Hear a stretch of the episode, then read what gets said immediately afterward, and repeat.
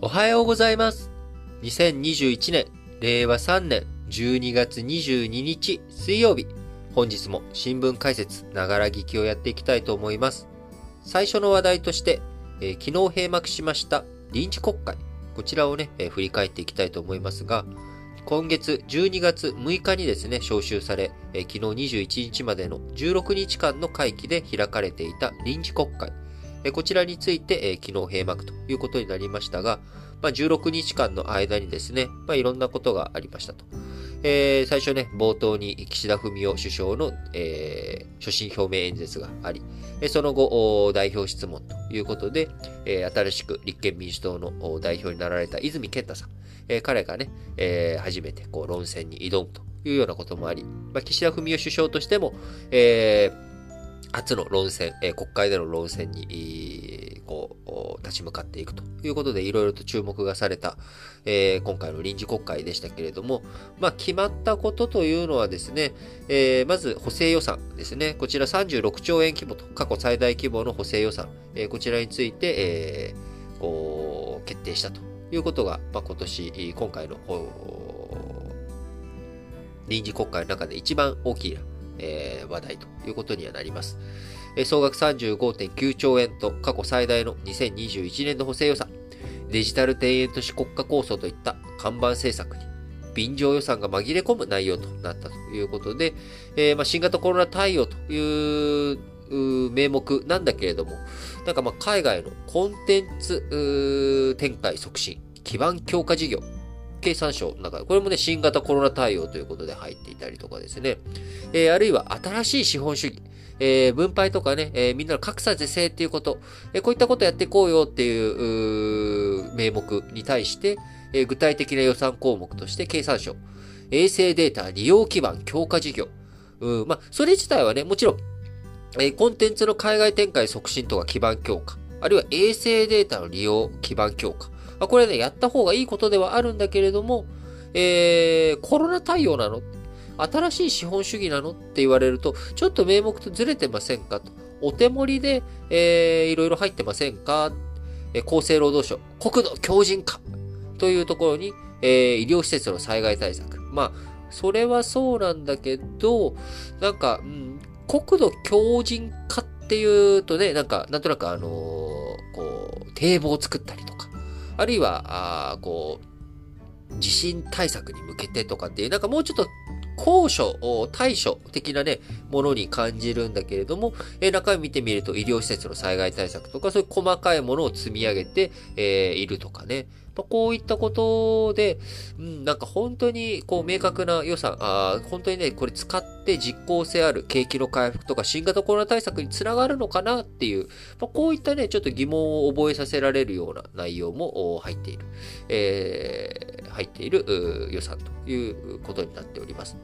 えその他、まあ、最大の注目だったあの文通費改革ですね。えーこちら、日割り支給への変更については与野党が一致していたにもかかわらず、結局、えーその日割り支給の変更なく、えー何も今回は変わらないっていうまんまで、えー持ち越されてしまったということになります。えー昨日、おととい、えーお伝えしました通り、えーこう、議員の身分に関することについては、まあ、多数派だから与党が無理やり決めるよっていうことじゃなく、え自分のね、えー身にかかることでもあるので、全会派があ共同してみんなで、えー全会一致で決めようねっていうのが、まあ、慣例となっていると。まあ、それはね、その精神は、えーその少数派を排除しないとかね、少数派の意見、えー例えば、こう国会議員全員がお金持ちですと。えー実家があめちゃくちゃあ裕福ですと。えーお金持ちだから国会議員できてますよっていうような人が、あのー給料0円にしようと。こういうね、公職はボランティアにやるべきだっていう、まあ、こういったあ発言をして、えー多数派がね、5割、6割の人たちがそうで。じゃあ、えー貧乏、貧乏人って言ったらちょっとあれですけど、僕みたいにね、まあ、庶民が、えー国会議員頑張ってなって国のために働くぞと。でも、ボランティアでやろうね。その心意気が大切じゃないかっていうことで、えーお給料0円にしますということを決めちゃったとします。多数決で。そしたら、結果として、えー僕はもうその後活動できなくなるんですよね。お給料もらえない。生活が成り立たない。じゃあもうこのままじゃできないからやめちゃう。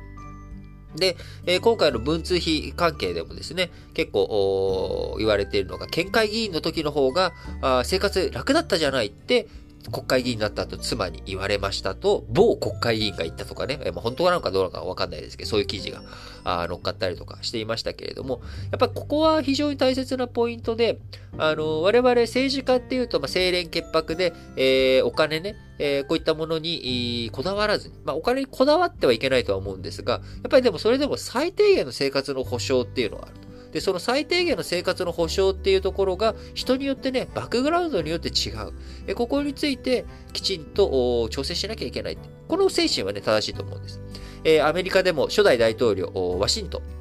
えー、ジョージ・ワシントンが最初大統領になった時に、ワシントンってお金持ちの坊ちゃんなんですよね。大農園主で、え、だから、あのー、当時、えー、農園には奴隷がいた。で、奴隷を使っていた人間だということで、えー、ジョージ・ワシントン、今の価値観から見たら本当に、えー、素晴らしい人って言っていいの？いや、でも当時の価値観からっていう、まあ、器用方変、えー、そんな感じで、えー、今最近受けちゃってますけれども、えー、ジョージ・ワシントン、最初に大統領になった時に、あのー、お給料いらないよと。こんな国のために奉仕するんだからと、え、いうようなことを言ったんですが、いやいや待てと。お前がね、受け取らなかったら、その後大統領やる人をみんな受け取らなくなっちゃう。そうすると、大統領っていうのは金持ちしかできなくなっちゃう。それが果たして国の未来のためにいいのかって説得をされて、ああ、よし、わかったと。ちゃんと受け取ろうと。えー、きちんと自分の対価、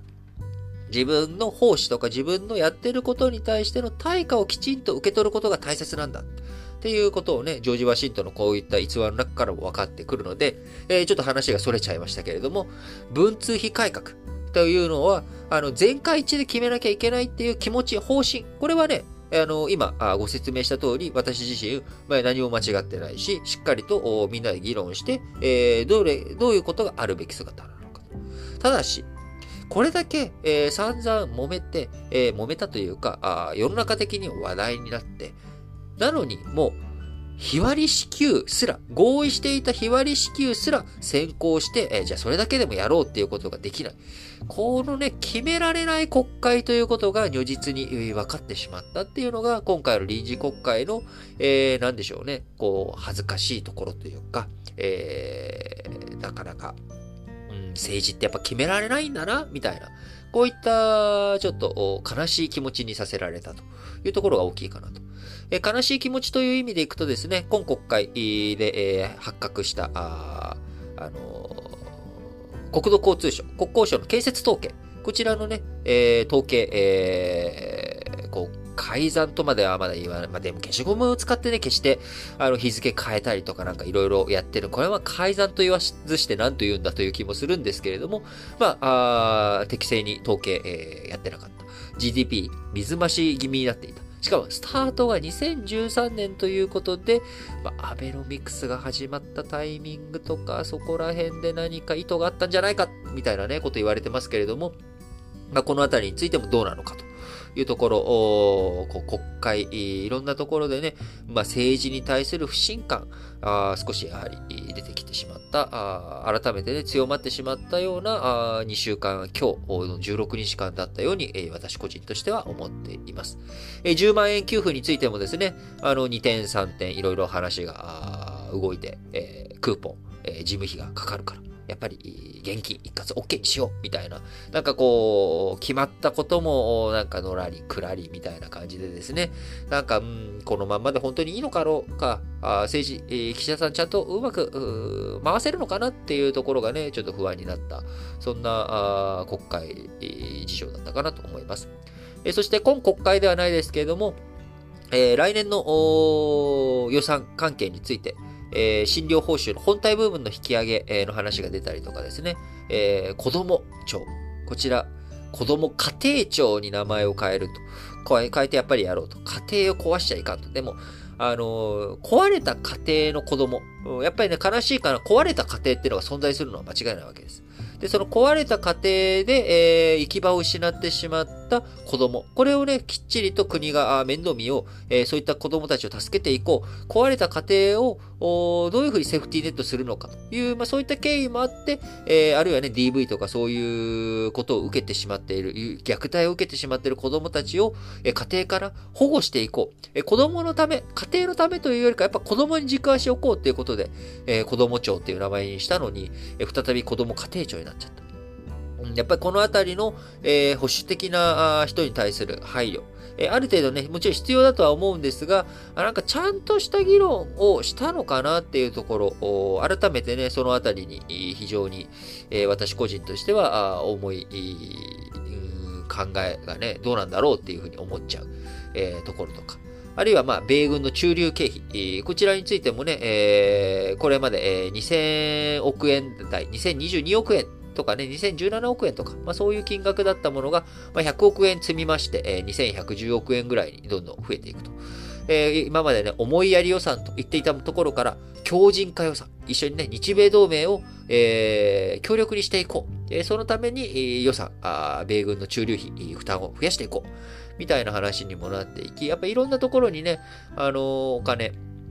の話題もこの国会で出てきましたが、決めるのは来年の通常国会で、来年度予算どういうふうにしていくのか。しっかりとね、今回の臨時国会では補正予算に関して、議論する時間というのが非常に短かった。まあ、16日間しか会期なかったですからね。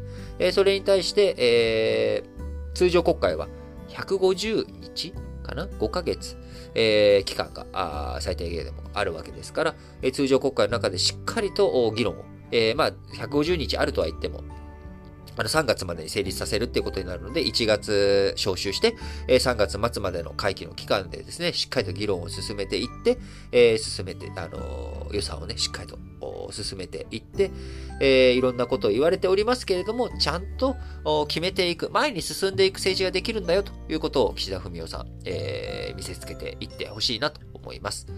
えー、FNN の調査だったかな？あの、岸田文雄内閣、岸田内閣の支持率、えー、こちら60%を超えて推移しており、直近でもですね、えー、さらにちょっと、支持率が上がっていると。え、水際対策、迅速に対応したことなどが評価されたんじゃないかというふうに見られていますけれども、え、この後ですね、年が明けてからは、やっぱり予算、え、国会運営、こちらの方に注力をしていく。えー、それがね、えー、高い支持率につながっていき、えー、来年7月に控えている参議院選挙、こちらで政権の安定を狙っていくためにもですね、しっかりと指導力を発揮していってほしいなと思います。